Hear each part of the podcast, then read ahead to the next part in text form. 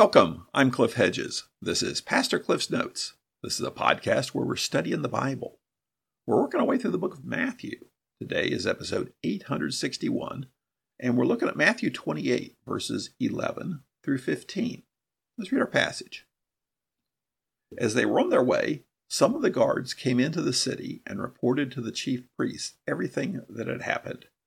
After the priests had assembled with the elders and agreed on a plan, they gave the soldiers a large sum of money and told them, Say this His disciples came during the night and stole him while we were sleeping. If this reaches the governor's ears, we will deal with him and keep you out of trouble. They took the money and did as they were instructed, and the story has been spread among Jewish people to this day. This is the gospel according to Matthew. Matthew's writing this gospel, this account of the ministry of Jesus, to convince people that Jesus is the Messiah. We're dealing with the death, burial, and resurrection of Jesus. Thursday night, they had the Last Supper. Then they went to the Garden of Gethsemane, and that's where Jesus was arrested. Then he was taken to the high priest, then appeared before the whole Sanhedrin, and that occurred throughout the night. Then Friday morning, they took him to Pilate, the Roman governor, who ordered his crucifixion. He was crucified Friday morning, died Friday afternoon, and was placed in the tomb of Joseph of Arimathea Friday evening.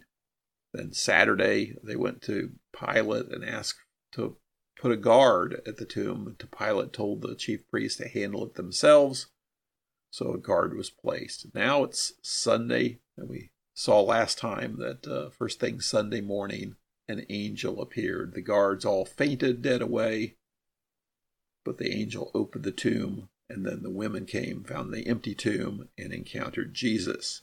Jesus told them, Go tell my brothers to meet me in Galilee. So we pick up now, chapter 28, verse 11. As they were on their way, some of the guards came into the city and reported to the chief priests everything that had happened. So as they were on their way, this is speaking of the women, Jesus has just told them, Go tell my brothers. And so they're going to do that. And so as they were on their way, some of the guards came into the city and reported everything that had happened. And they report to the chief priests. And this is why I agree with those who say that these were temple guards, not Roman soldiers, because they come and report to the chief priests, not to the Roman chain of command. Now, says they reported everything that had happened. They reported everything that happened as far as they know. What do they actually know? Well, they saw the angel appear. That's what caused them to faint away. They know there was an earthquake and they know there's an empty tomb. Did they actually see the resurrection? No, nobody actually saw that. Did they actually see Jesus? Doubtful. They probably didn't see the angel open the tomb. That would have occurred probably after they had fainted away. But they did see the tomb was empty after they came to their senses and realized something big has happened here. The tomb is empty.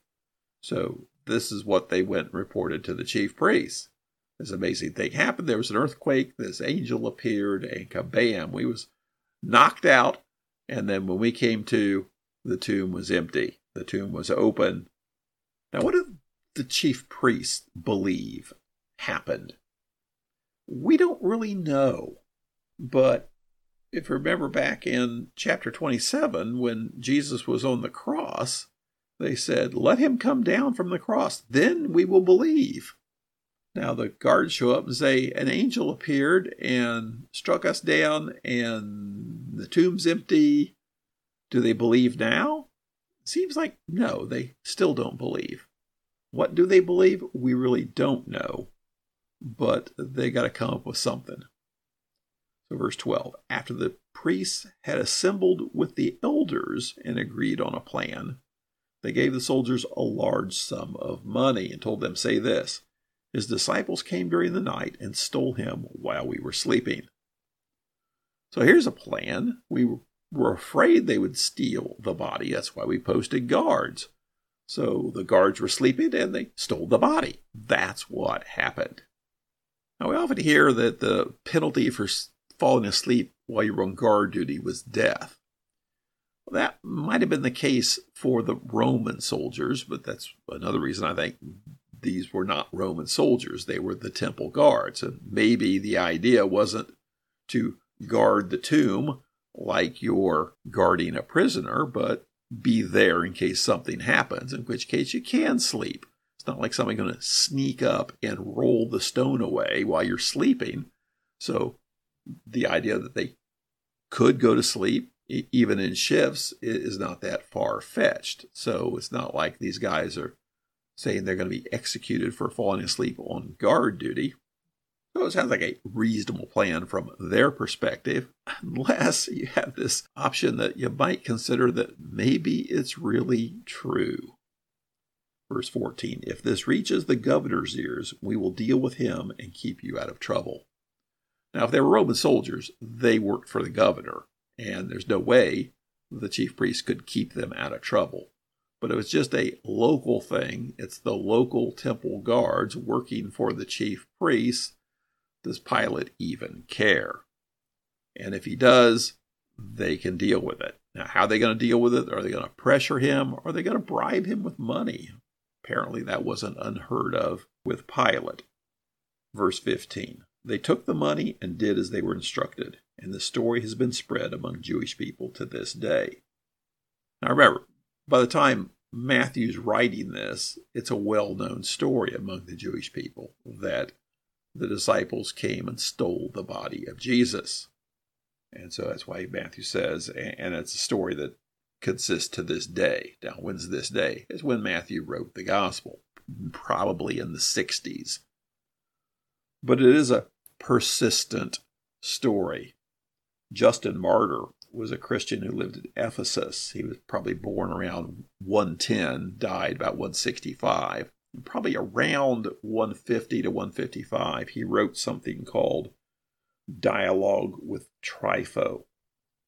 He had recently converted to Christianity from being a philosopher and had become a follower of Christ and he encountered a man in Ephesus who was there because there was some unrest in Judea.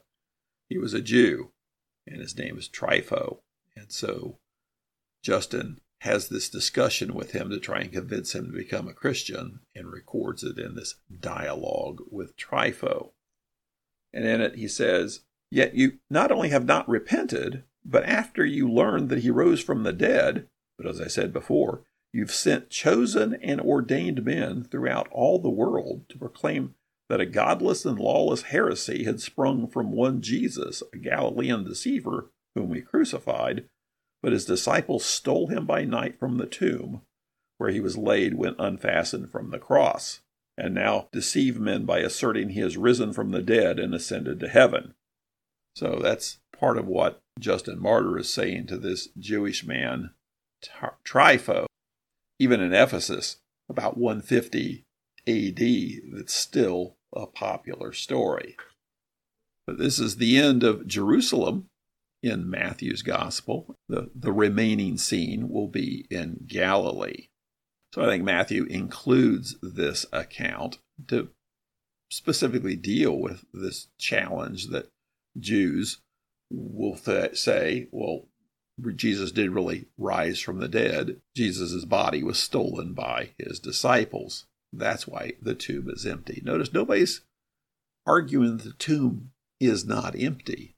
The question is did Jesus rise from the dead, or did the disciples steal the body? And as Paul will argue in his letter to the Corinthians, and there was this other issue of 500 people saw him after he rose from the dead. Thanks for joining me. Join me again next time as we continue working through Matthew.